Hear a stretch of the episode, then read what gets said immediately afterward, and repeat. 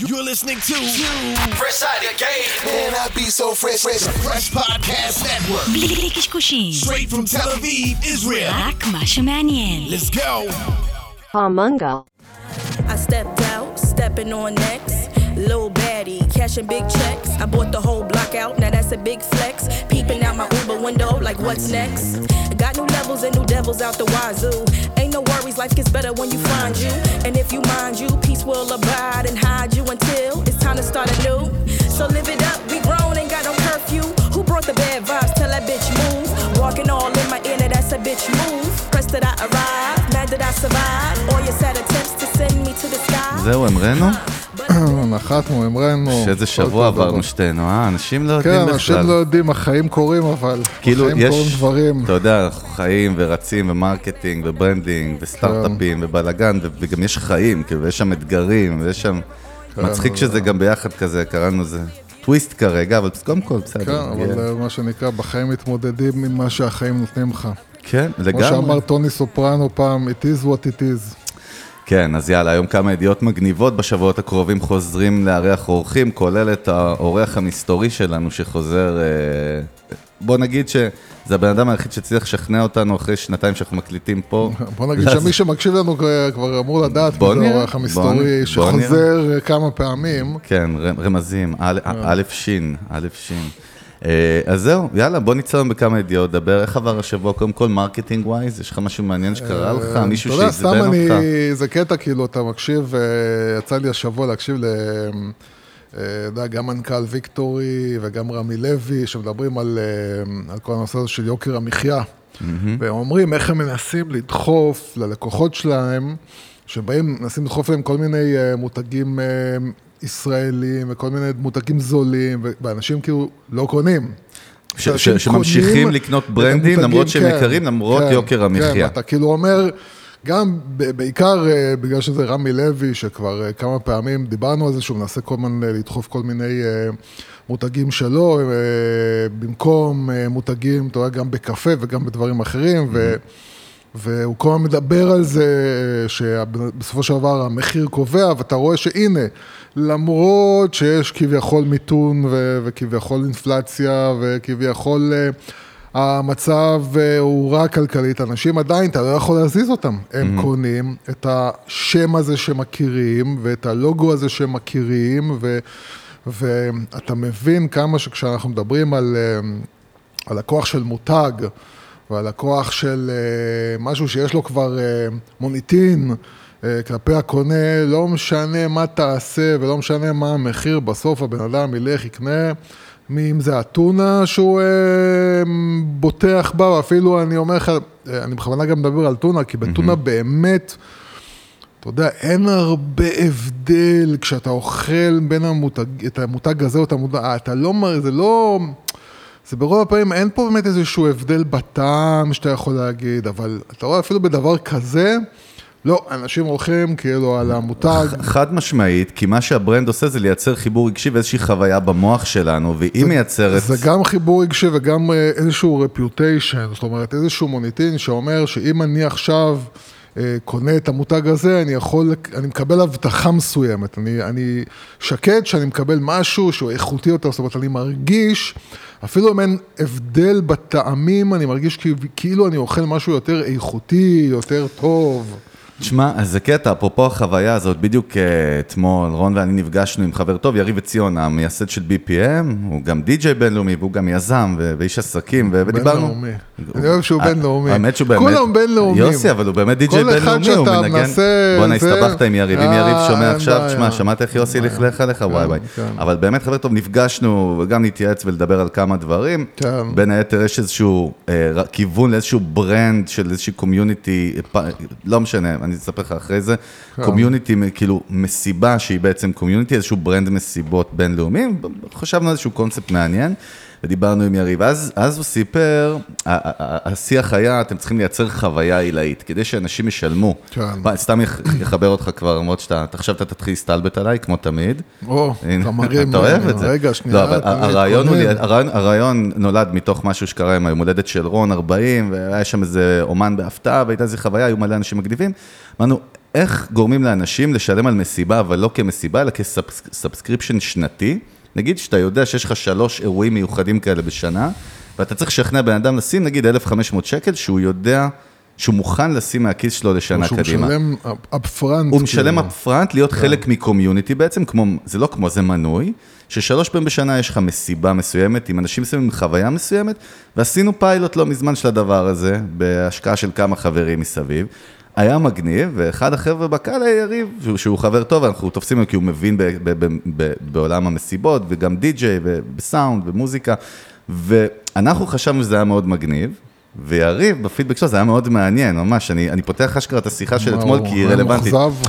הוא לא היה מאוכזב, אבל אנחנו מאוד עפנו על זה, והאורחים אמרו לנו, שמע, היה מגניב, ובעצם מה שקרה, פעם ראשונה, דרך אגב, היה טונה, זאת אומרת, אחד האומנים הכי זה, הוא בא, עלה בהפתעה לבמה, ובעצם זה נראה כמו בלוק פארטי, כן? זאת אומרת, זה איזשהו מקום מאוד מגניב, קטן, סטייל ברונקס, ניו יורק, אה, ו, ו, וזה היה הקטע.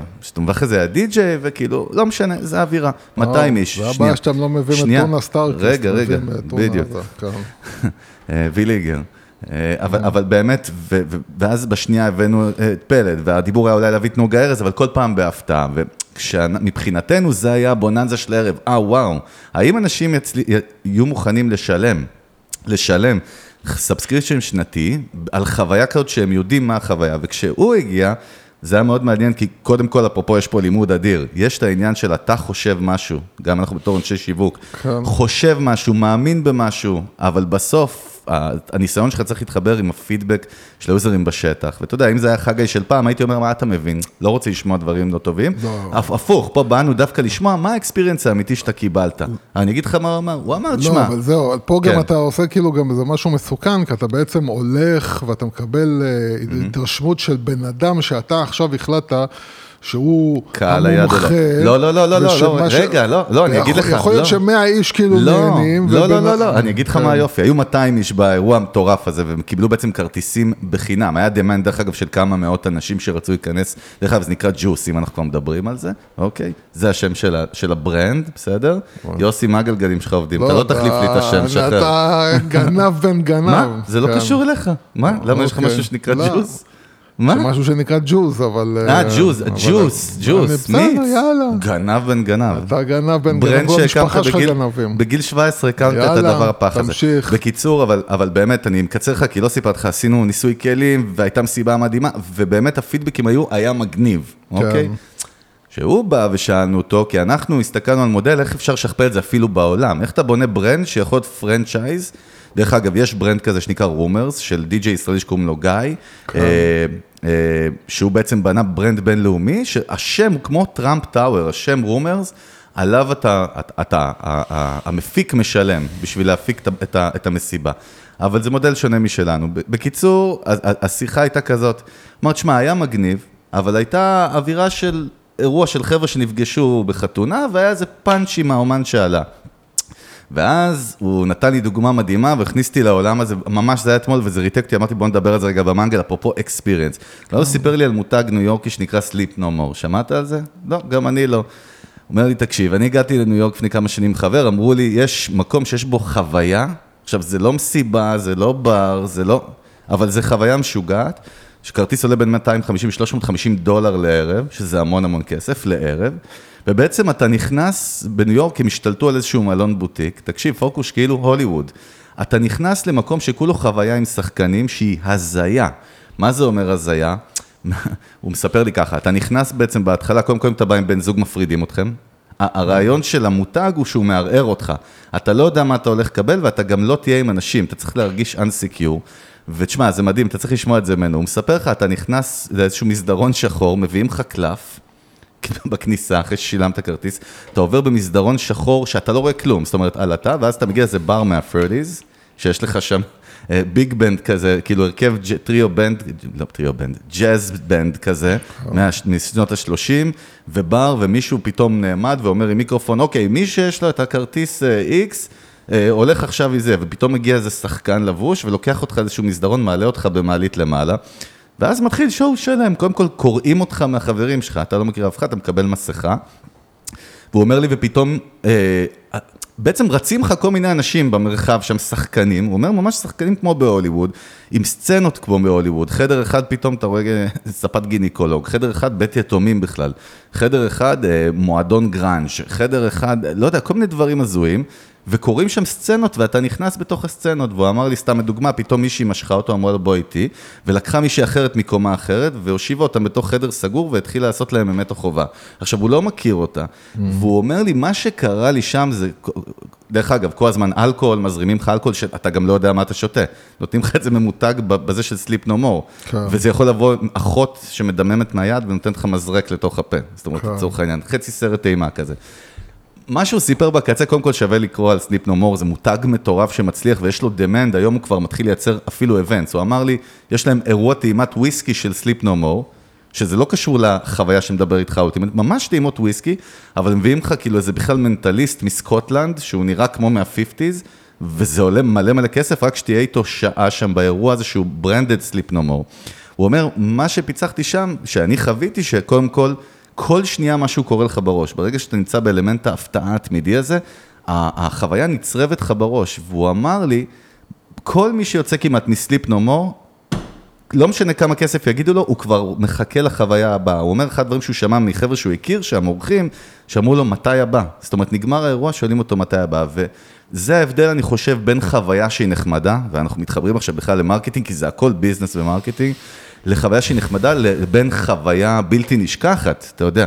אם בכלל יש אירוע כזה היום ב... ב אצל brandים, אתה יודע שהם digital קצת יותר קשה, אבל אני אומר, איזה, איזה דיוק יפה זה בין, שוב, חוויה שהיא נחמדה, ויריב אמר לי משהו נכון, אף אחד לא יפתח ארנק בשביל חוויה נחמדה וחד פעמי. זאת אומרת, אף אחד לא יפתח את הארנק ויגיד, כמו ב Apple, ב MacBook Pro, קח את הכסף, רק תן לי את זה. איך אתה גורם למישהו להתמכר לחוויה שלך, בייחוד בעולם היום של brandים? אני שואל אותך סתם שאלות פתוחות שיכול להיות שאתה, אבל, לא. אבל דרך אגב, אפרופו, אתה אוהב קולנוע והוליווד, אני הלכתי קצת, ראיתי את Sleep No More, מאוד קשה למצוא סרטונים מבפנים, כי זה מאוד דיסקרטי, אבל רק מה שב-PR ה brand שחרר נגיד לאיזה BBC או New York Times לפני ארבע שנים ביוטיוב, אז אתה כאילו רואה את זה מבפנים. ואז אתה אומר, what, מה זה כאילו? זה כאילו אתה הולך בדיסנילנד או בהוליווד למבוגרים, ויש לזה איזה משהו שזה גורם לך בראש. דרך אגב, הוא אמר לי שמלא אנשים חוטפים מזה טראומות וחרדות, כי אתה פתאום יכול להגיע לאיזה סצנה, שאתה, היא מפעילה לך איזה טריגר מהילדות. אבל עדיין זה לא יגרום לך לברוח, אתה עדיין תרצה את זה עוד פעם. עוד פעם, אני חושב שזה סוג מסוים של, של קהל. חד משמעית, חד זה משמעית. אנשים שהם מחפשים והם אוהבים. אקסטרים קצת, דרך אגב, לפי מה שאני מכיר אנשים את החבר'ה. שרוצים כאילו את האלמנט הזה של ההפתעה והריגוש וה... ומוכנים לזה, ו... ויש אנשים שלא רוצים, יש אנשים שהם כאילו גם ביישנים, והם לא, לא מחפ... כאילו רוצים את החוויה הבטוחה, וזה אנשים שמחפשים את החוויה הלא בטוחה, כן? ורוצים שיפתיעו אותם, ו... וכן, הם, אה, הם אוהבים ריגוש יותר. אז קודם כל זה באמת סוג מסוים של אנשים. אבל כן, אני מכיר כאילו כמה, קודם כל זה הולך על אותו אלמנט של חבילות הפתעה חודשיות. זה, זה כאילו אותו אלמנט בעצם של... נכון, דיברנו, בוקסיט שם, של- ובעבר נתנו דוגמאות של לחברות של- מאוד מאוד גדולות. אני אומר שאתה כאילו מצד אחד, זאת אומרת שיש לך מותג, והמותג הזה כבר ביסס את זה, שאם אתה משלם נגיד 100 דולר לחודש, אתה בטוח תקבל משהו ששווה 200 דולר לחודש. אז אתה בדיוק. כבר, אז אתה כבר, כי אם היית אומר כאילו תשלם 100 דולר ותקבל 50 דולר worth of, אין value, אז ה-value כאילו, לא מספיק גדול. אפילו אם זה היה מפתיע, לא מפתיע, אתה כאילו כן. מתעצבן. אבל אם אתה אומר כאילו, אוקיי, קודם כל, בטוח אני מרוויח פה. אז, אז, כבר הוא נתן לך איזשהו ביטחון כזה, שאתה אומר, אוקיי, אתה יודע מה? על זה גם תוסיף כן. לי כאילו גם איזושהי הפתעה, וזה כן. סבבה.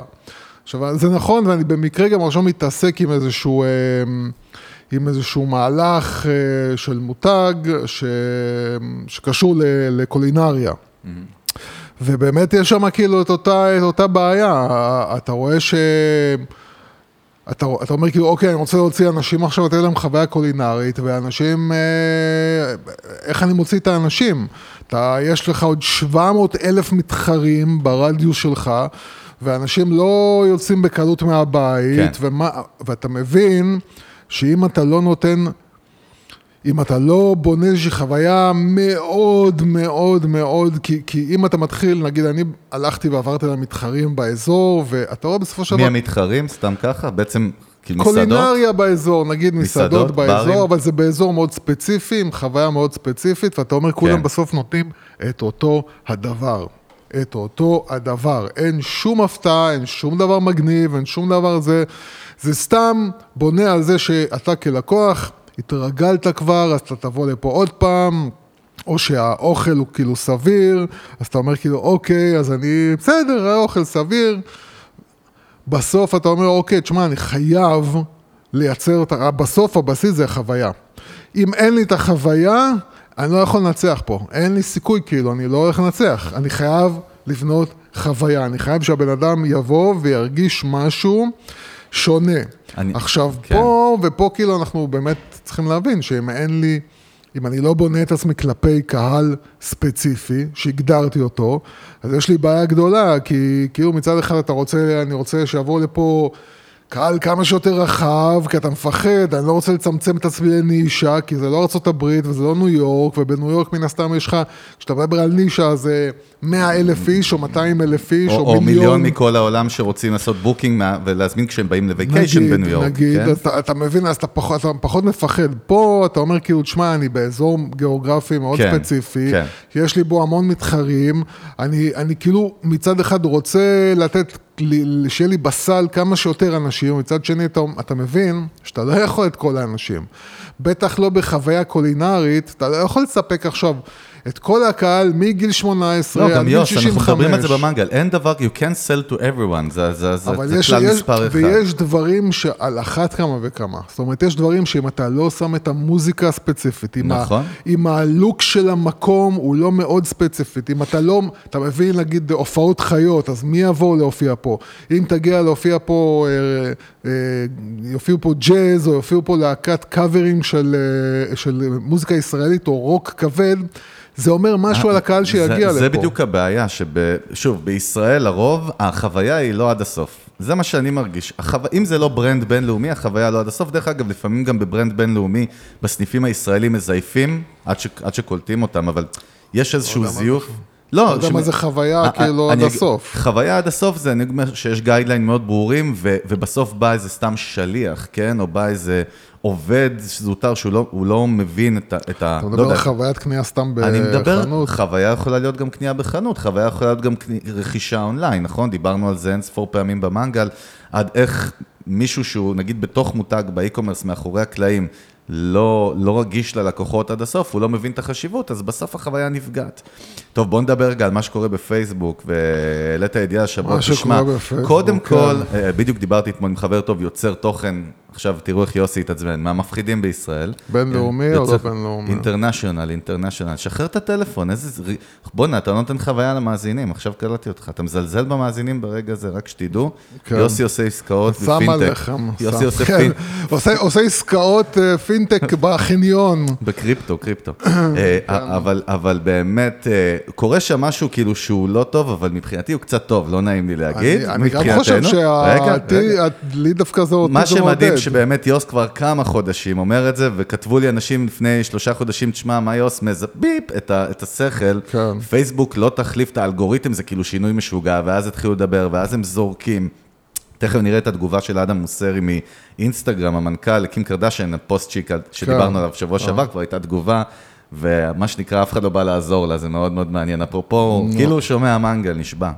אה, אתה לא מרשה להישבע, נכון יוסי? או שאתה כבר לא שם? אתה הולך להסתבך, אתה מדבר קודם, אתה- כשאתה אומר קודם, מנסה להצחיק, כאילו, אמרתי לך כן. כבר. בקיצור, אז, אז כן. מה שקורה בפייסבוק הוא כזה, הכיוון, וכנראה זה כבר לג'יט, וזה כבר צריך גם להגיד, זה מטא, זה לא נכון, נכון, זה כאילו מטא, לאורך כל כמובן. הרוחבי, כאילו. רוחבי נכון, אבל אנחנו מדברים נקודתית, אני מסתכל כרגע על פייסבוק כפלטפורמה, כן. מה שקורה שם, וזה כבר הולך לקרות, זהו, זה לא השערה, זה כבר הצהרה. הולך להיות שם השינוי הכי גדול בעצם מאז ששריד סנדלברג אה, יצרה את מערך הפרסום והמוניטיזציה, פייסבוק בהתחלה, לפני איזה 15 שנה, 14 שנה, לא זוכר כבר כמה. אה, אולי יותר אפילו. מה? ו... לא, פייסבוק פייסבוק- מ-2004, בואנה, זה עוד מעט 20 שנה, ג'יזוס. כן, אבל, אה, בוא נגיד בסביבות- 2006, כן, כן, כן, זה- כן, משהו כזה לפני 14-15 שנה. אבל בגדול, עד היום, פייסבוק, בוא נזכיר, היא בערך הפלטפורמה היחידה עוד בעולם, שאתה נחשף לתוכן של רק מי שמחובר אליך, או שהוא פרנד, מאוד פשוט. סושיאל נטוורק אמיתי, כאילו. בדיוק, by definition המקורי, בוא נגדיר את זה ככה, בעוד שכולם השתנו, אה, ותכף נדבר גם איך טיק טוק מהצד לא רואה בעיניים והיא שוברת את הגב למטה, כל דקה קורה משהו אחר, גם לספוטיפיי, תכף נתחבר לזה. אבל, אז מה שקורה, הם הולכים לשנות את האלגוריתם. מה זה אומר? שתי דברים. אחד, יוצרי תוכן, כמונו לצורך העניין, כל מי שיוצר תוכן בפייסבוק סוף סוף יוכל פתאום אולי להתפוצץ כמו פייסבוק בהתחלה, או כמו בטיק טוק, שאתה מייצר תוכן בצורה אורגנית ויכול להיחשף למיליונים או עשרות מיליוני אנשים, ואם יש לך תוכן מעניין וטוב, בום, נפתחת ברמה הגלוב, הגלובלית. מצד שני, מה שקורה כרגע, פייסבוק דיווחה פעם ראשונה, מזה אני לא יודע כמה זמן, גם פרסמת את זה בקבוצת המנגל, שהם אכזבו בתחזיות, והרבניו מפרסום, שזה זה הכסף של פייסבוק, בעצם ירד באחוז אחד ביחס לאותו Q בשנה שעברה, אבל אני קראתי ידיעה אחרת שמדברת על איך המון המון marketing agencies ומחלקות שיווק ב brandים בינלאומיים מתחילים לצמצם את ה budget שלהם על ה ad manager של פייסבוק אינסטגרם, מתחילים לבחון אלטרנטיבות האחרות, ואני מזכיר לכם, אין לי כוח כבר להגיד את הידיעות האלה, אבל יש עוד ידיעה מהשבוע על וולמארט שקנתה עכשיו עוד פלטפורמת פרסום דיגיטלית בארצות הברית, ועל אמזון שהיא היחידה ברבעון האחרון שההכנסות שלה מפרסום עולים ב-18 אחוז, זאת אומרת, בחודש האחרון. אנחנו כאילו לא מודעים לזה, מנותקים מזה בישראל, יוס, אבל אמזון כן, כי בפרסום. כאילו אנחנו לא כל כך מתעסקים ב... לא- סבבה, אבל בעולם יש לא לזה שם. משמעות גדולה. ומה שקורה ברור. בעצם, חברות מתחילות לצמצם תקציבי הפרסום בפייסבוק. מה שעוד קורה, ודרך אגב, אתה, בוא נרים לאיזה מאזין שלנו, Mm. אה, שקוראים לו שמואל בראל, והוא ענה על הפוסט שלך בפייסבוק, משהו יפה, הוא נתן עוד נתונים על, על מה שקורה אה, ב remarketing. בואו רק נזכיר מה זה remarketing, מי שעוד לא יודע, remarketing, שאני מייצר קמפיין, נכון? ואז אני, מישהו צפה, או, או היה engaged עם המודעה שלי, נכון? של ה brand שלי. פוסט. ואז בעצם, או פוסט, או כן, כל, כל, גם- כל, גם- כל, כל פיסת קריאייטיב כלשהי שהיא מקודמת, או, או לא מקודמת באורגני, ב social כן. מדיה, אבל אז אני יכול, האלגוריתם של פייסבוק בעצם תוקף אותך אחרי זה, כל מיני נקודות מפגש.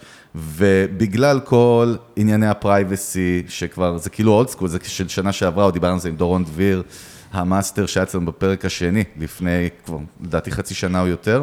דיברנו על לאן הולך עניין ה privacy ואיך הוא פוגע, ואנחנו חווים את זה כאנשי marketing ברמה היומיומית, הוא פוגע באפשרות לייצר מוניטיזציה ולפגוע, לפגוע כאילו בקטע טוב ב user, אז שמואל בראל כתב על הפוסט שלך, remarketing, משתמשי אפל עלה משמעותית, CPA, CPS התייקר מאוד, וה-CRO צנח, פייסבוק כבר לא יכולה להיות עוגן, banker כמו בעבר, אין ברירה, צריך לבנות מותג, לבנות מערכת יחסים אמיתית עם הלקוחות. הדבר הקטן הזה שאנחנו צועקים עליו תמיד, שמאוד מאוד קשה והוא לוקח זמן, אבל, כן, אבל אני אומר, מה שיפה, אז תכף רגע, אני אתן לך לענות, זה פשוט מתגשם מול העיניים וזה מדהים. היום זה פייסבוק, בעולם של יוס ושלי, מה שיפה ב brand וב relationship שהוא timeless. ואנחנו רואים את זה בנייקי, דיברנו על זה, מותג של 60 שנה, אפל, מותג של 50 שנה. החברות הגדולות קיימות כבר הרבה לפני הטכנולוגיה, אבל בגלל שהתפיסה של ה brand משרתת אותם בגבוה למעלה באסטרטגיה, הם יכולים לנצח את פגעי השינויים, וזה מאוד מאוד... במרכאות אני אומר פשוט, מה קורה פה, יוס? לא, זרקתי אבל- 5,000 נקודות, אבל יש לזה משמעות גם ליוצרי תוכן, גם למותגים, גם אנשי שיווק, הנקודה הזאת היא, אבל, היא אבל, קריטית. כי לי מה שחשוב להגיד, Mm-hmm. כי הרבה אנשים ששומעים את, ה, את המשפטים האלה ואת ה, את הרעיון הזה של ריליישנשיפ ולעשות זה, ונתפס משהו מאוד מופלץ ומאוד זה ומאוד לא. הרעיון הוא פשוט. ה- ה- הדבר שאתם חייבים לעשות זה לייצר אה, בעצם, אה, לקחת את הלקוחות שלכם, או את הגולשים שלכם, או מה שלא יהיה, ולחבר אותם אליכם כדי שהם יהיו בידיים שלכם. זאת אומרת, זאת המטרה שלכם. עזבו כרגע את כל הדיבורים היפים שלנו על זה שאתה רוצה כמותג להיתפס אה, אצל הלקוח שלך ככזה שהוא לא יוותר עליך. קודם כל, אתה רוצה את המידע של הלקוח שלך אצלך. אתה רוצה שהלקוח יהיה מקושר אליך ולא יהיה מקושר לפלטפורמה, כי ברגע שהוא מקושר לפלטפורמה ולא אליך, ואין לך דו-שיח איתו, וזה הריליישנשיפ המאוד פרקטיים האלה, כשאין לך את הדו-שיח איתו, אלא אתה חייב לדבר איתו דרך הפלטפורמה, ברגע שבאים ועושים לך איזשהו שינוי, כן. או באלגוריתם, או ב... אה, ויותר מזה ב privacy, שזה מה שאנחנו מדברים עליו, העוגיות, ה cookies, וכל הדברים כן. האלה, ש... שאז בעצם הם מנתקים אותך מהקשר שלך עם הלקוח, עם ה- ה- הגולש. בעצם המותג נהיה עיוור כלפי ה data של ה userים, כן, כי של ה data הלקוחות. נמצאת שלך. בעצם אצל, אצל, פי- אצל פייסבוק אצל ולא. אצלך. נכון. ואז אם, אם הם עושים איזשהו שינוי, הם לוקחים לך את הגולשים. זאת אומרת, אנחנו יכולים גם, אנחנו יודעים גם, אה, אה, גם ביוטיוב, על הרבה יצרני תוכן שפתאום מדברים על נפילה אדירה בחשיפה, על זה שהם פתאום רואים, וידאו שלהם היה מגיע למיליון איש, פתאום הם רואים נפילה, מגיע רק, נחשף למאה אלף איש. כל משחק זה- כזה של אלגוריתם פוגע בך, ולכן אנחנו רואים, וזה חזק מאוד ביוטיוב, אנחנו רואים אותם, בואו אלינו ל... ל- איך קוראים לזה? פטרון, ולכל מיני... נכון, כל הפלטפורמות, כאילו, אה, בואו תמיכה. אלינו, נכון, נכון, תהיו נכון. אצלנו, כי אחרת. כי אחרת אתם, אתם, אתם, אנחנו מאבדים אתכם. אנחנו- וזה, בדיוק. וזה הרעיון. הרעיון הוא, כשאנחנו מדברים על תיצרו איזשהו, איזה שהם יחסים עם הלקוחות שלכם, זה קחו, תעבירו אותם אליכם. עכשיו, השאלה היא, למה שהם יעברו אליכם? למה שהם יהיו איתכם בריליישנשיפ? למה שהם יהיו מחוברים אליכם ולא לפלטפורמה? ואז כשאנחנו מעלים את נושא התוכן, אז נושא התוכן הוא, הוא קיים בשביל שיהיה להם את הסיבה למה בעצם להיות אצלכם. כי אם כל מה שאתם מציעים לכם, מציעים לכם, להם זה מדי פעם להגיד להם, להגיד להם על איזה אה, מבצע שיש לכם, או על איזה משהו שכאילו כן. הוא סיילס, זה לא מספיק אני- בשביל לתת לך את האימייל שלי כדי שהוא יהיה אצלך, אבל מה קורה? למשל. כשאתה משקיע שנים בתוכן ובבניית brand, בבוא העת זה גם מתפוצץ לטובתך כמותג או כסטארט-אפ, וזה גם עוזר בעיתות משבר, אבל כשאתה לא בנית, אתה יודע, מתייעצים איתי המון CMOs, באמת בשבוע האחרון היו לי מלא מלא טלפונים ממנהלי שיווק, מנהלות שיווק, דווקא יותר מעולם ה tech, אה, ואני אומר לך, 90 אחוז ממי שמתייעץ איתי, מדברים על, אוקיי, איך מתחילים לבנות עכשיו את ה brand ואת מערך התוכן, ואז כשאתה פותח להם, תשמע, אני חושב שהאסטרטגיית תוכן צריכה להיות X, אומרים, רגע, אבל זה ייקח מלא זמן, זה resources, זה time consuming. אמרתי, סבבה, אבל לשפוך מיליון דולר בפרפורמנס כל חודש רק בשביל לנצח את השורת KPI, כן נלחמתם, אבל אני אומר, יוס, יוס, לא, אני רק אומר, אבל מעבר להכל, כאילו. אתה רואה, אתה. מסתכל על המציאות, אתה עוקב אחריה. למה כל הזמן מדברים על ההשפעה של טיק טוק על הרשתות, על, ה, על הרשתות החברתיות? למה מדברים על זה? כי, כי מה שטיק טוק עשתה זה בעצם נתנה לתוכן לדבר. אתה, אתה עכשיו יצרן תוכן, אתה לא אגב, החשבון. אהב- אתה... אהבתי את הדיוק שלך, היא נתנה לתוכן לדבר ממש, היא שמה אותו בפרונט. ואז לא. אתה יכול להיות, אתה יכול לראות בן אדם שיש לו, מחוברים אליו אה, עשרה עוקבים, אבל ל- לוידאו שלו יש חשיפה של מאות אלפים, מיליונים, כי, מה, כי, כי, כי החשבון שלך לא מעניין. זה שיש אנשים בטיקטוק שיש, עליהם, שיש להם 300 מיליון, או כן. לא יודע כמה אה, עוקבים, בסדר, זה נחמד. אבל יש גם אנשים שיש להם מעט מאוד עוקבים, אבל הווידאוים שלהם נחשפים, כי טיק טוק, מה שמעניין אותה זה התוכן, זה לא החשבון. בגלל זה גם הרבה אנשים בכלל לא נכנסים לחשבון, בכלל לא עושים, מה- לא עוקבים, אני- אני הם אגיד- כאילו פשוט כן. רואים את הוידאו שלך, אה, זה הבן. אדם שאני קודם אוהב. כל, אני כבר אומר, כן. 23 וביתר שאת, 24 הולכת להיות השנה שבה תוכן הולך להיות הפוקוס העיקרי בעולם, לא רק אנחנו אומרים, בעצם ג'ון מתיוס מ Marketing Dive עכשיו הרים מאמר דעה מרתק, והוא מדבר על זה. שאנשים לא מבינים שב-2024, אחד מאנשי השיווק המבריקים בעולם, דרך אגב, לא סתם עוד מישהו, בינלאומי, יש לציין. הוא, באמת בינלאומי, במקרה הוא באמת, הוא... באמת בינלאומי. אין מישהו לא בינלאומי. יוס, כן, אתה כל- גם בינלאומי. אני. תדע לך, אני באופן כללי, אני מאוד בינלאומי. international. תקשיב, בפה, כן. מה שאני בא להגיד לך, שהוא כותב שם ככה, מאמר דעה מאוד ארוך, שאומר לאן אנחנו הולכים עם social media, והוא אומר, אנשים לא מבינים, יותר נכון חברות, מותגים לא מבינים, ודרך אגב, אתה יודע מי אמר שהכי לא מבינים, שזה מעניין? marketing agencies. זאת אומרת, כן. אנשי שיווק הכי לא מבינים, שזה מרתק, תכף נדבר, ננסה להבין למה. לא מבינים שב-2024 social media platforms, כמו שאנחנו מכירים אותם, הם, לא, הם, הם יותר לא יהיו רשתות חברתיות, הוא מגדיר אותם הולכות להיות content ו media publishers. זה כאילו פתאום נתן לי פגז לפנים, שאמר, רגע, רגע, מה, מה זה אומר? והוא באמת, אני- וזה, לא רגע, זה אומר, כן. זה אומר מה שאמרת בדיוק על טיק טוק. אמרת שהתוכן... הוא לא רק מדבר, הוא לא עוד כלי. אתה יודע, צוקרברג לפני שנה, שהיינו בשיא הקורונה, אמר, אנחנו רוצים לשים יוצרי תוכן עכשיו במרכז, בצורה מאוד מלאכותית, וזה גם לא עבד, לא, לא, אז אני. אומר לך, מה שאנשים לא שמו לב, שצוקרברג אמר לא מזמן, כן. וכאילו, ולא אף אחד מצטט את זה, אבל, אבל אני ראיתי כאילו את זה, את, ה, את התמלול של מה שהוא אמר, והוא אמר, אנחנו רוצים להיות חברת entertainment. זאת אומרת, פייסבוק רוצה להיות פלטפורמת entertainment. הם מבינים ש... הבעיה הגדולה של נטפליקס זה העלויות המאוד גבוהות של התוכן שלהם, בזמן שפלטפורמות כמו יוטיוב, בעצם ה... הגולשים מייצרים בחינם כביכול, בחינם תוכן עבורם, הם נכון. בסך הכל פלטפורמה שמארחת את התוכן של אנשים. נכון, זה פאבלישר. ובעצם הם דבר. לא מוציאים את כל המיליארדים על תוכן של נטפליקס, ואז נטפליקס בבעיה, כי נטפליקס כל הזמן זה מעניין, לייצר- כי יוטיוב, אם תשאל באמריקאים בייחוד, כן. הם יגידו לך נטפליקס ויוטיוב הם בתחרות, זאת אומרת אצלי בראש. כן, אבל אין, אין, אין. תחרות בהשקעה, אתה מבין? יוטיוב כאילו יוטיוב לא משקיע משקיע. אפס על תוכן. כן, משקיעה על טכנולוגיה, על, על אירוחים, על, על, על, על, על, היא גם מחזירה חלק יוס, מהכסף. אתה יודע, זה כן. מבריק, וזה ההברקה של טיק טוק באמת. היא אמרה, קחו את כל הכלים ליצור את התוכן הכי מגניב וכיפי בעולם, כן. כיוזרים. אנחנו רק רוצים את התוכן שלכם, הכל בסדר. זאת אומרת, אנחנו רוצים לשים אתכם ב front, אתם תרוויחו, אבל אנחנו, ותראה מה הידיעה הבאה מלפני הידיעה 22 הבאה. שעות. לא, לא, קלוט. מלפני 22 טיק שעות. טוק, כאילו, הכותרת היא ספוטיפיי מאחורייך. טיק טוק הגישה למשרד הפטנטים האמריקאי בקשה לפטנט, ל trade, לא פטנטים, ל-IP, כאילו, כן. copyrights, בקשה ל trademark על השם טיק טוק מיוזיק. היא הודיעה שהולכת להשיק אפליקציית סטרימינג של מוזיקה ובעתיד גם פודקאסטים, אוקיי? וזה אומר שיש לה מאות מיליוני passionate users כרגע, שהם בעיקר Gen Z, ש... שגם אם יש להם ספוטיפיי, ועכשיו תהיה להם את האפשרות, דרך אגב, וורנר מיוזיק וכל הלייבלים הגדולים בעולם כבר במגעים עם טיקטוק כדי לספק את, ה, את התוכן, את, ה, את הסטרימינג, את המוזיקה עצמה. תחשוב על זה, אתה מישהו שהוא חי טיקטוק, למה שאתה תעבור לספוטיפיי שאתה רוצה לשמוע מוזיקה? יותר מזה, מה שאומרים שאחד הפיצ'רים יהיה שאתה תוכל לשמוע שיר, ואז לעשות לו כמו forward ולערוך איתו כבר קטע וידאו שלך כיוצר תוכן בתוך טיק טוק. ואומר לעצמי, אימא'לה, דרך אגב, ספוטיפיי נכנסה ללחץ, ישר הם מנסים, הם יצאו בידיעות על פיצ'רים חדשים, כל מיני דברים, מרתק לראות את זה. יודע. אנחנו גם לא יודעים לאן זה ילך, אני רק יודע דבר אחד. טיק טוק היא בהחלט משהו שהוא לא קטן יותר תפיסתית מבחינתי מחברה כמו גוגל או מטא.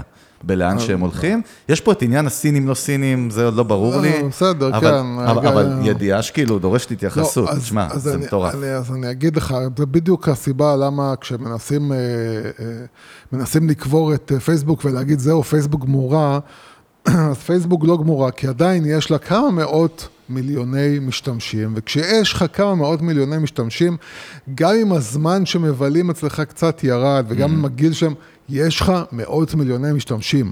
אתה לא מאבד מאות מיליוני משתמשים ככה, נכון, אלא אתה פשוט עושה, עושה מה שנקרא. כיוון, מח... כיוון. מח... מחדש, כן. אומר כאילו סבבה, בוא ניתן להם חוויה אחרת, אבל עדיין המשתמשים האלה אצלי. אותו דבר טיק טוק, טיק טוק אומרת, שמע, יש לי מאות מיליונים, אה, מאות מיליונים, מיליארד, לא יודע אפילו את המספרים של משתמשים. הם אצלי ביד במילא, עכשיו אני רק צריך לחשוב איזה מוצרים חדשים אני יכול לספק להם. והאם המוצרים האלה הם... אה, הלימים, מה שנקרא, לחוויה של האפליקציה. זאת אומרת, יש לי בסופו של דבר חוויית אפליקציה מסוימת שאני צריך לזרום איתה. זאת אומרת, אם אני רגיל לצרוך את התוכן שלי בטיקטוק בצורה מסוימת, ואני אתן להם עכשיו לצרוך את המוזיקה או את הפודקאסט בצורה אחרת, לא בטוח שזה יצליח. זאת אומרת, גם, אה, הרי כמו שהיה ניסיון של לינקדאין פתאום לייצר שורטס, וזה לא הלך, כן, רילס או מה שזה לא היה, זה לא הלך. למה? כי יש התנהגות מסוימת בפלטפורמה שאני לא יכול לחרוג ממנה, כי זה הבמה, זה הבית, ככה הוא מתנהג וככה אני רגיל. זאת אומרת שטיקטוק לא מספיק שהיא תבוא ותגיד, אוקיי, יש לי את כל היוזרים, יש לי עכשיו את, ה, את ה, אותם ביד, בואו ניתן להם גם לצרוך אה, אה, פודקאסטים. כי אם זה לא יהיה, זאת אומרת, סתם לצורך העניין, אני לא יודע, אני סתם עכשיו אומר, אם זה לא יהיה נגיד פודקאסטים של שלוש דקות, קטעים של שלוש דקות, אני לא יודע אם המשתמשים של טיק טוק יהיו מסוגלים עכשיו לראות ג'ו רוגן בטיק טוק, אתה מבין? אין שום בעיה, אבל אני לא מסתכל על פודקאסטים בכלל כחטיבה, אני מסתכל סתם, על אני אומר, מוזיקה. כאילו, אם טיקטוק כן. רוצים לעשות פודקאסטים. אבל בוא אני אגיד לך משהו. לפני כן. שנתיים קראו לטיקטוק, זה משהו של ילדים, עכשיו כולם דואגים שהם לא יודעים מה זה טיקטוק, ויכול להיות שעוד נו. חמש שנים, אתה יודע, אל תשכח שפייסבוק התחילה כאפליקציה ל college students, כן? הכל בסדר, בסדר, יש פה בגרות. אני רק אומר. אני חושב שהעולם הזה יש בו שתי מימדים, אנחנו מסתכלים עליהם בהקשר של brand marketing. א' כל, אתה לא יכול לישון על השמרים. אחד הדברים שאנחנו חווינו, דרך אגב, אצל חברות מצליחות שראינו בהיסטוריה, זה גם בהיסטוריה האישית שלנו שאנחנו מכירים, שכשהם על הגל זה המקום הכי מסוכן. כי כשאתה על הגל ויש כסף גם, ומצליח, גם אנחנו, אז אתה גם, עיוור, גם, גם, גם אנחנו. גם, גם אני יכול להגיד לך, גם ל- אנחנו לא, היינו שם. לא, אני אומר, לא, עזוב אנחנו, מכירים את אני זה. מדבר גם, גם אה, אה, בתקופה השחורה והאפלה שעבדנו הראשון, ביחד, כן. לא, שעבדנו ביחד, שנתנו מה, ייעוץ, באג'נסי? כן. אה, אוקיי. אה, השחורה, מה זה, כן, המגפה השחורה? כן, כן, כן. כל הניסיון כן. צברנו שם, אתה מבלבל את כן, הבייצס. כל היום הייתי צריך לבלות איתך. אה, אז, אז גם אנחנו נפגשנו עם מותגים קטנים, עסקים קטנים, שבא, שבאים לייעוץ, והרבה עסקים קטנים חולים במחלות, באים לייעוץ, שומעים, ואז אומרים, אוקיי, לא בא לי להשתנות, עם כל הכבוד, ואומרים לך תודה רבה, וממשיכים הלאה. נכון. ואתה שומע על זה שהם בסופו של דבר לא מתקדמים לשום מקום, לא הולכים לשום מקום, לא, למה? כי אין מה לעשות, כי אם אתה לא מבין, וזה אחד, ה- זה אחד, כאילו מישהו אמר לי, מישהו כתב, אני חושב, בקבוצה, וואי, וואי, שמעתי עכשיו, לא זוכר אפילו איזה פרק הוא שמע, והוא אמר, בואנה, איך חזיתם, ואיך ידעתם, ואני שומע את הפרק ואומר, בואנה, זה קורה עכשיו. מה, לכאלה יש מלא, באמת. אם מי ששומע עכשיו את הפרקים הראשונים, והולך כאילו, יש הרבה אנשים שכאילו נמצאים בפרקים ההתחלתיים עוד, אה, אתם תשמעו עוד הרבה דברים במהלך הזמן ש... שאמרנו וזה קורה. למה? כי אין מה לעשות, אתה רואה, אם אתה עוקב אחרי ההתנהגות האנושית, אם אתה עוזב רגע את כל ההייפים ואת כל הדיבורים ואת כל הרעש ואתה מסתכל על התנהגות אנושית, אוקיי, מה ההתנהגות האנושית? לאן היא הולכת? אם אתה הולך עם ההתנהגות האנושית, אתה יודע, אתה יודע מה ילך, לאן זה הולך ומה יקרה. ואם אנחנו אומרים כל הזמן, חזור ואמור, כל הזמן, תקשיבו, אל תבנו על פרסום, אל תסתמכו על פרסום, אל תסתמכו על קמפיינים, אנשים לא רוצים פרסומות, אנשים רוצים לברוח מפרסומות, אנשים לא רוצים להקליט על, להקליק על פרסומות, זה לא, אין, ביינרים לא עובדים, ואחרי זה זה לא עובד. כל הזמן תברחו, מפ- אל תבנו על פרסום. פרסום זה דבר נחמד, דבר שהוא, אין, הוא לא מת, אבל אי אפשר לבנות עליו. ואתה רואה לאט לאט, לאט לאט, לאט לאט, שהמספרים, אתה יודע, גם, גם, דרך אגב, כל המספרי חשיפות בפייסבוק ובכל הפלטפורמות הם מטעים, הם לא מה, נכונים. אימפרשנס נגיד? מה, מה זאת אומרת? גם, אימפרשנס וגם כאילו, כל, כל המספרים, כל המספרים שאתה רואה הם תמיד יותר ממה שהם במציאות, כן? זה קודם כל. עכשיו, זה עובד, אני אומר לך, אני מפרסם, אני עושה קמפיינים ל, ל, לאנשים, וזה עובד, מביא לקוחות, זה עושה ROI, זה עובד, זה לא מת.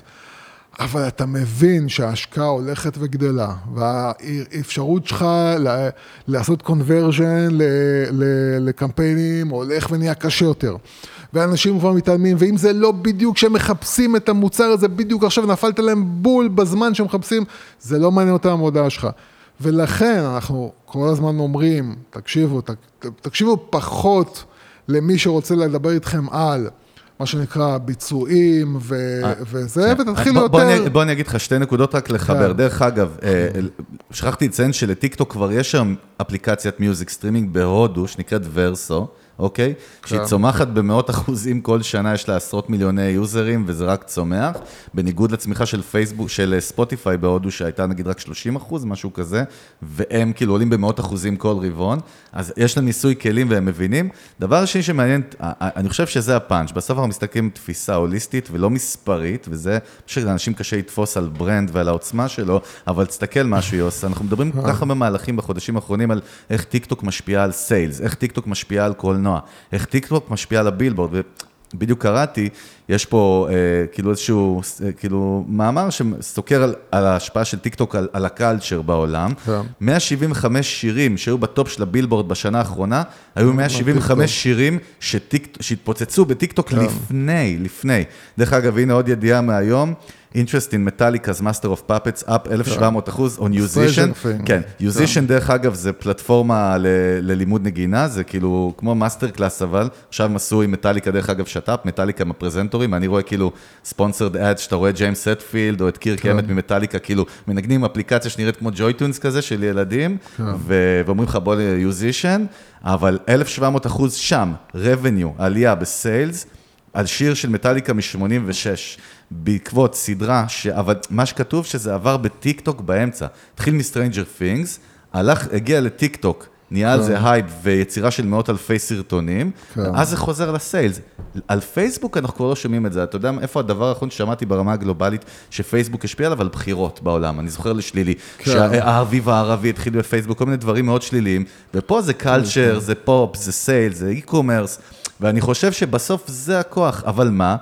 אין, אין קמפיינים שהם לא תוכן בטיק טוק, בואו נעשה את זה הפוך. אם תרימו קמפיין שלקחתם איזה agency, או שה content writer שלכם, או האיש קריאיטיב קצת old school, או מכיר פייסבוק ads, או לא יודע מה, או performance, בא ואומר, טוב, בוא נעשה את זה, ככה הם יגיבו כמו... זה חיה שעובדת אחרת. אם אתם לא מבינים התנהגות אנושית, כמו שיוז אומר, איך users interacting with content, זה שם הבעיה. אתה חושב שתשים הודעה שאומרת אה, פסיכולוגית עם call to action, תבוא ו... זה פשוט לא שם. אה, וזה בעיה, כי החבר'ה של טיק טוק שהם עכשיו בני 15, עוד 10 שנים כבר 25, וזאת החוויה שהם מכירים. אבל זהו, אבל צריך להבין שזה בדיוק העניין. אתה תהיה בן שטיק טוק- 60 דרך אגב, עוד 10 שנים. כן.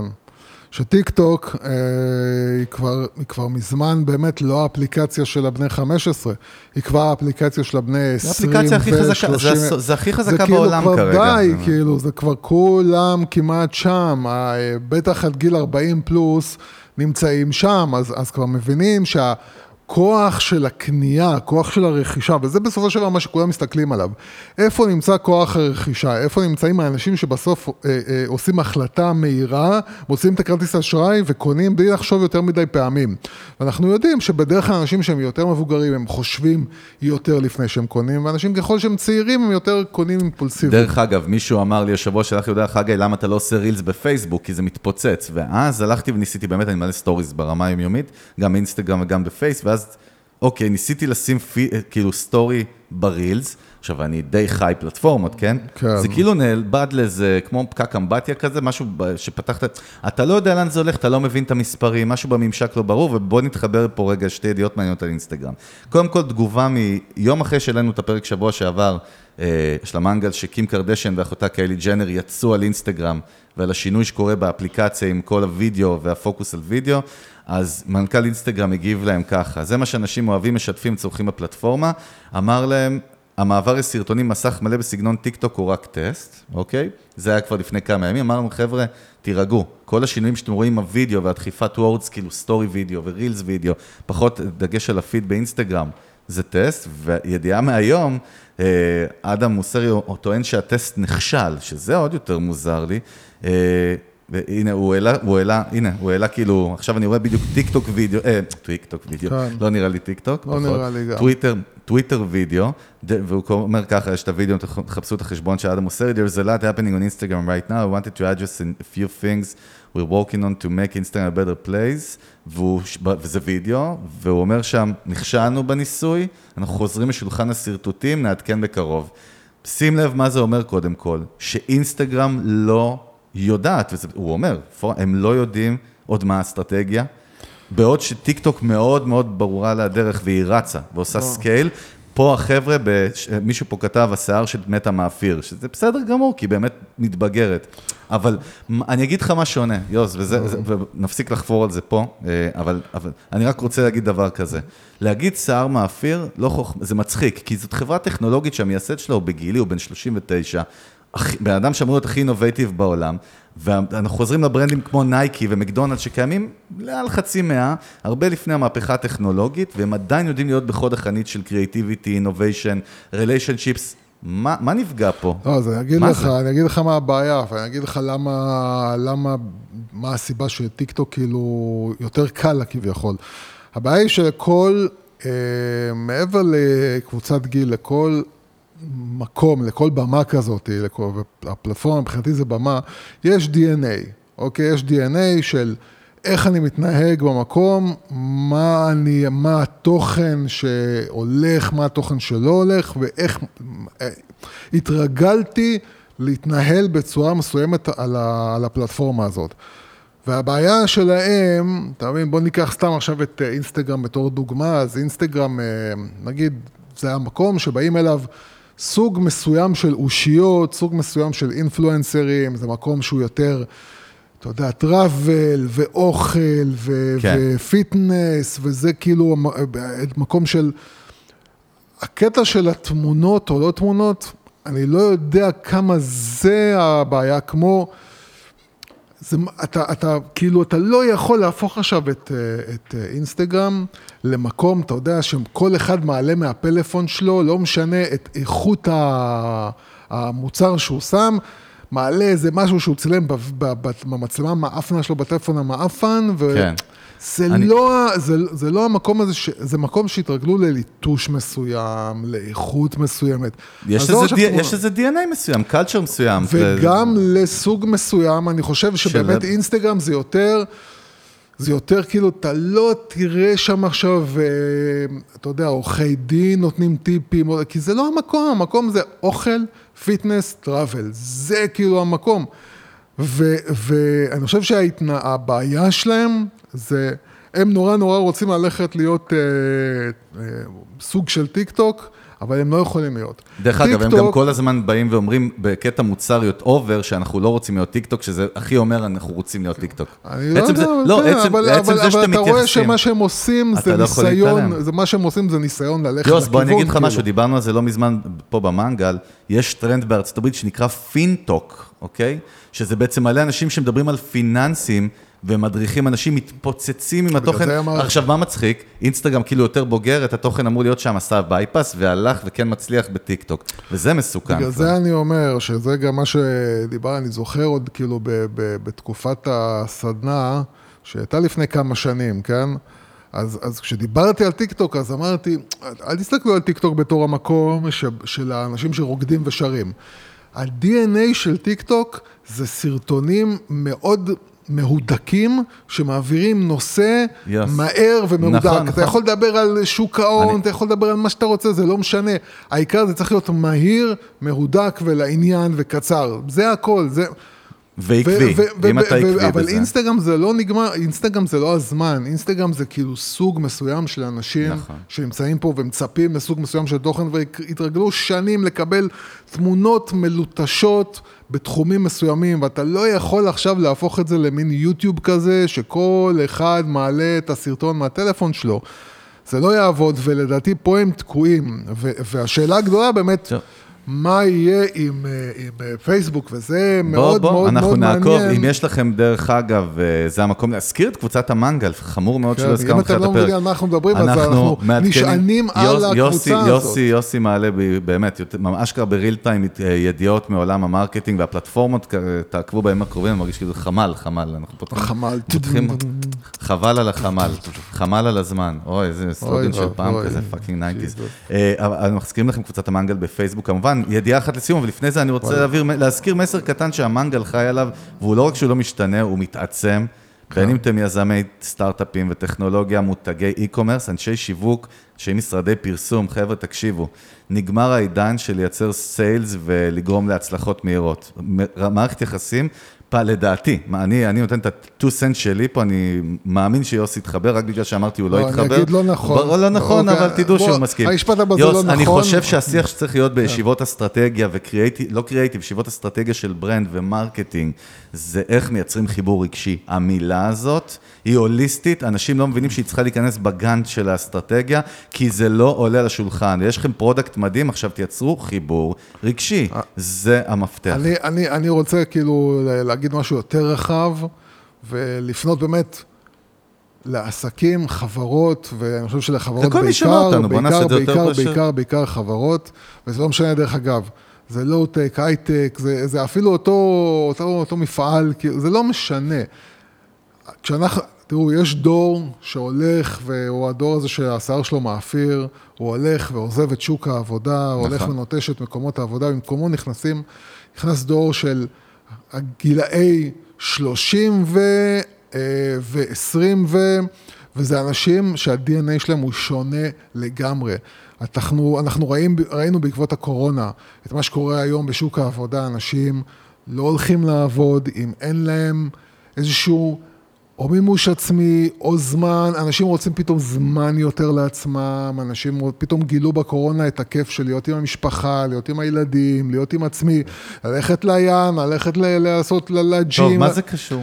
אז אנשים השתנו, קרה משהו, ואם אנחנו לא נבין שהסיבה שעובדים לא מגיעים, אה, לא מגיעים לעבוד, ואתה מתחיל לשמוע על המון המון צרות של בעיקר רשתות, כאילו רשתות ודרך אגב שפתאום... משרדי פרסום בישראל בקרייסס מפחיד.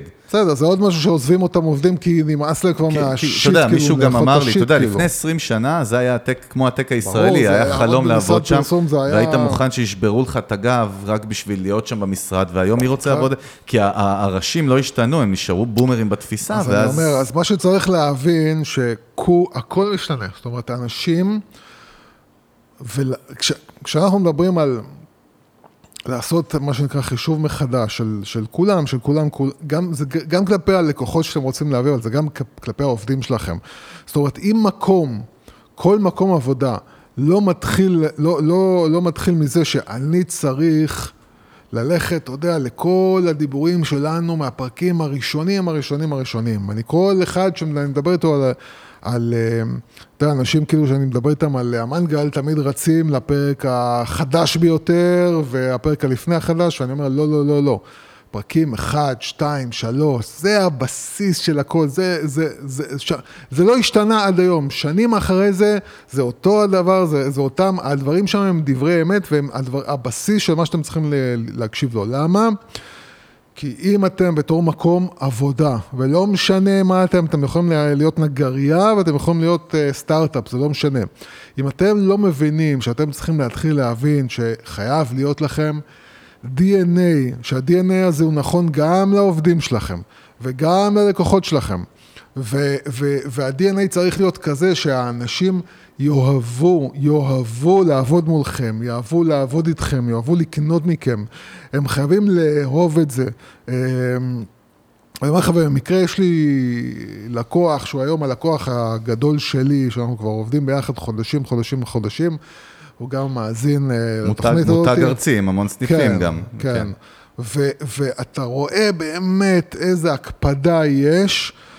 אם, אתה יודע, המתחרים שלו, אתה צריך לעבור שם גיהנום בשביל להיות לקוח ובשביל לצאת מ- מה... כאילו, זה, הם, כאילו זה, זה בנוי על לעשות לך את המוות בתור לקוח.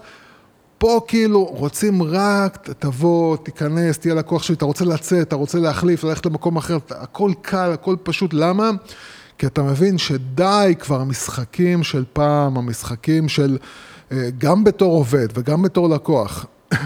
המשחקים האלה של לתפוס אותך בתור לקוח ולהחזיק אותך, ב, להחזיק אותך אצלי, זה כבר לא עובד, זה כבר לא עובד, לא, לא במבצעים ולא בלהחזיק אותך עם איזשהו, אה, אתה יודע, חוזה דרקוני, שאם אתה עוזב אותי אני תובע אותך, או לא יודע מה עושה לך את המוות. די, כאילו, אתה, אתה, הכל היום צריך להגיע מתוך אהבה. הריליישנשיפ שלי עם העובד שלי ועם הלקוח שלי צריך להגיע מתוך אהבה. וכל מה שאנחנו מדברים עליו זה רק בשביל ליצור את הסיטואציה הזאת, זה ליצור את הסיטואציה שבה אתם בעצם רבים או נלחמים על הלקוח שלכם בצורה כזאת שהוא לא ירגיש שאתם נואשים, אלא בצורה של לתת את המקסימום ערך ולהיות, לתת גם ללקוח שלכם, וכמו שאמרתי, גם לעובד, את התחושה שאכפת לכם ממנו באמת, ואני, אנחנו דיברנו לא מזמן על הסיפור של הארטיק...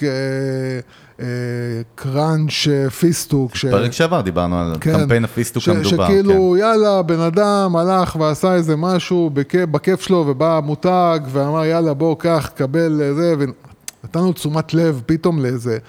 מישהו קטן, כאילו, שמקבל, ואנחנו מכירים את זה שפתאום, אתה יודע, כל מיני מותגים ענקיים כאלה, פתאום מוצאים איזשהו סיפור ברבשות החברתיות, ופתאום מתחברים לאיזשהו בן אדם, לקוח שלהם, ועושים לו את היום, ואתה יודע, זה מתפוצץ, וזה גד... ו...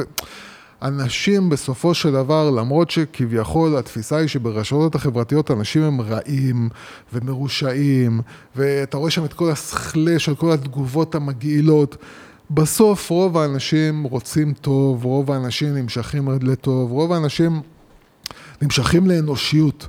וברגע שאנחנו רואים שהמותג שאנחנו עובדים מולו הוא אנושי, אה, זה עוזר לי לעשות החלטה עסקית, עוזר לי כן. לרצות לעבוד מולך. אני מזכיר אבל, יש לזה משמעויות לאיך גוזרים ויש בעיה, רוב אנשי השיווק לא מבינים איך מסתכלים על ההיבט הרגשי ב long term, בלחבר אותו ב marketing, ושם... צריך להבין איך מפצחים את זה, אה, זהו, לא נרחיב פה, לא משנה. אתה לא הולך לגמור, מה, מה... מה זה לא הולך לגמור? שעה אנחנו כבר מדברים. איזה שעה? עוד פעם אתה ממציא לי שעה. 53 דקות. איזה 53 דקות? עוד פעם 200 השטויות שלך. אין לי כוח אליך כבר, אני צריך סיגריה, עזוב אותי, אני רוצה לחיות live a healthier life. כן, אה, דרך אגב, דרך אגב, שתי מותגים שביקשו מאיתנו להתייחס אליהם, וזה קטע, כי אני מאוד אוהב את שתיהם, אנחנו רוצים שנעשה להם אפילו פרק, לא פוסט מורטם, כי זה לא מורטם, הם מאוד מצליחים, אבל ניתוח של ה brand וה marketing שלהם זה Headspace, שזרקנו בעבר עליהם אפליקציה ומותג באמת מדהים שאני מאוד אוהב, וגם דואלינגו ביקשו מאיתנו. דואלינגו כן. עושים עכשיו אה, מהלכי brand מאוד מאוד חזקים, גם אפליקציה ללימוד שפות בסופו של דבר, אבל אתה רואה את ההבדל בין מישהו שסתם מוכר מוצר לבין... חברה שבונה תוכן ו brand בצורה משוגעת. דרך אגב, אה, עוד מאזינה שלנו דווקא מארצות הברית אמרה לי שאנחנו צריכים לראות מה Wendy's עושים כרגע בארצות הברית. כן. Wendy's בישראל כאילו פחות מכירים, אבל זה ענק. Wendy's של ה chicken, מה, אתה לא מכיר יוס? אני מכיר, בארץ, אה. בארץ אני לא יודע אם יש בכלל. לא. אין, אבל אני אין. אומר, Wendy's זה- זה- זה-. זה רשת ענקית. fast food. fast food, junk food, chicken fast food. אבל אבל הם עושים מהלכי מיתוג משוגעים, הם- וכאילו באמת אה, היא שלחה לי כמה מה- כתבות שמדברות על איך הם כאילו... ruling social media, כאילו, ב content, ומעניין, נסתכל על זה. אה, באמת, אולי נעשה מזה פרק, מי יודע. אה, מה עוד יש? אה, לסיום ידיעה מגניבה, בוא נראה אם סטארט-אפ ישראלי, לא יודע אם זה יצליח עוד, מעניין, נוגע בתחום שלנו. אה, גם שלחו לי, אין הרבה סטארט-אפים שמתעסקים. בוא ניתן הימור, ניתן הימור. בוא ניתן כן. הימור. סטארט-אפ שנקרא פיץ', שהודיע עכשיו על גיוס של 8.3 מיליון דולר סיד ראונד, והוא טוען אה, שהוא לוקח את המשפטים החשובים בתוכן, בונה סביבם סרטון, מייצר לך סרטון וידאו מטקסט, אוקיי? שבעצם מערכת AI שלהם אה, ו-NLP, מה שנקרא עיבוד שפה, יודעים לייצ- אה, לקחת את ה highlights הנכונים מתוכן. אני עוד לא יודע בתור איש תוכן, וגם אתה לא בתור איש branding. צריך, אני לא. מבין איך אתם אה, עושים איך את זה, זה נשמות. איך- איך זה- אני, אני, מעניין, שווה לראות את זה, חבר'ה מפיץ', אם שומעים אותנו, מעניין לראות, בוא נדבר על זה, אבל אני אקריא לך ככה צוותי התוכן בחברות הם צוותים קטנים, שימו הכל בתוך הבית, צוות כזה מפזר המון פיסות תוכן, צריך שהתוכן יהיה גם איכותי, גם בעל ערך, הבעיה שהיום לוקח שלושה שבועות לייצר סרטון וידאו, לא יודע מאיפה הבאתם גם את זה, וצוותי התוכן מחפשים פתרון ליצירה מהירה של תוכן, כך מנסחת דניאל דפני, ה-CEO ואחת המייסדות של פיץ', את הבעיה שהמוצר רוצה לפתור, דרך אגב, זו בעיה ידועה, אנחנו מכירים אותה, אנחנו עסוקים כל הזמן בלייצר את התוכן, גם לחשוב עליו, גם גם תחשוב לפזר אותו אתה שיש לך באמת שעה, שעה כזאת שאתה רוצה להוציא ממנה highlights. אז, אז אני מסכים. איך עכשיו מערכת אגב, מבינה את כל ה context של כל המשפטים אז שאמרת? זה מה שאני אומר, אני יכול להגיד לך גם במנגל, בייחוד ב Music Business, הפודקאסט השני, ששם יש לנו היום מישהי שעושה לנו דיגיטל, לאלון ולי, יש לנו המון המון באמת highlights מה, מהפודקאסט בווידאו, בטיק טוק ובאינסטגרם ב reel, זה הולך מאוד מאוד חזק. עכשיו גם פייסבוק אני יכול להגיד לך, אבל הבעיה היא לא ה- לייצר את התוכן כמו ה context, למצוא את הפיסות תוכן הנכונות, כן. שעושות matching לפלטפורמות של 15 שניות, 30 שניות, 45, זה אתגר, כי ראיתי שמי שעושה לי את התוכן הרבה פעמים הוא לא פוגע ורק אני מבין את ה context. פיץ', אם אתם מצליחים לפתור את זה, אתם אה, אלופים, בואו נראה איך, לא יודע, לא מכיר, אבל אה, שאפו על הגיוס, בואו נראה, נשמע מהם, נראה, נראה מי נגד בוא- מי, מה אתה אומר אבל? בוא נגיד, בוא נגיד ש... בוא נגיד לך משהו אפילו יותר תגיד, גדול אני מסכים מזה. איתך, גיא, אני תגיד, אגיד לך אני משהו מסכים. יותר גדול מזה, שתיאורטית, אם הם מצליחים לעשות את זה, יש להם ביד כלי שהוא הרבה הרבה יותר גדול מזה, כי מה שהוא אומר, שגם ברמה של העתיד של אה, AI אה, או NLP, אנחנו מתקרבים יותר למקום שבו בעצם המכונה תדע להבין מה מעניין, מה לא מעניין, ובכלל, אתה יודע, להתחיל לנתח, ואז להתחיל לתת לי גם, אתה יודע, בכלל איזשהו אה, פידבק על, תאורטית, כאילו, על, אה, תסריט שקר... שכתבתי, אתה מבין? כתבתי תסריט.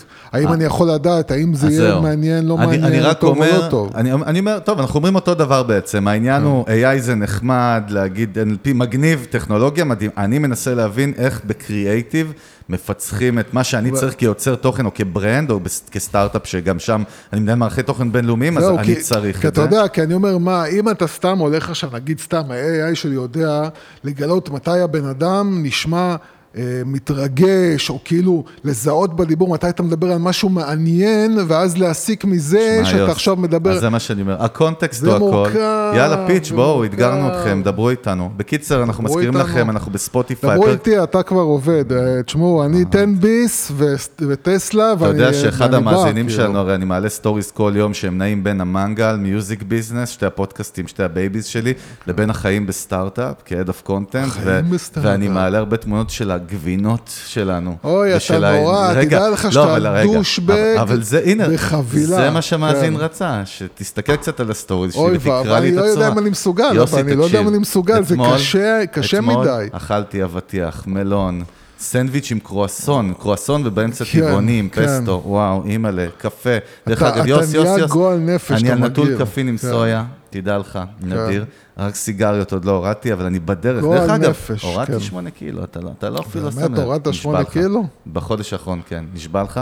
הפסקתי. עם פחמימות, הפסקתי עם מוצרי חלב. איך פחמימות הפסקת? כרגע אתה מדבר איתי על קורסון שנייה, טבעוני. שנייה. אתמול הייתה כן. נפילה, רון ראה או. במשרד, הייתה נפילה עם הקרואסון. נפלתי, באמת- אחי, נפלתי. באמת, אחרי חודש, כן. נפלתי בקרואסון, ודרך אגב, אני אספר לך שבאתי, זה היה בישיבה, ישיבת כן. מוצר, ובאתי לקחת בשקט קרואסון מהקצה, כן. וניסיתי שזה יהיה בשקט, ואז כזה כל הצלחת שלי עשתה רעש עם המרפק, אה, זה כל וכולם כך, אתה יודע, הסתכלו עליי. מסתדר לי, זה כן. מסתדר לי אז רון אמר, אני רצית לעשות את זה בשקט, נחשפת, נגמר הסיפור. כן. אה, אז יש נאבון, כזה תודה. אזעקה כזאת, וואו, כזה ש...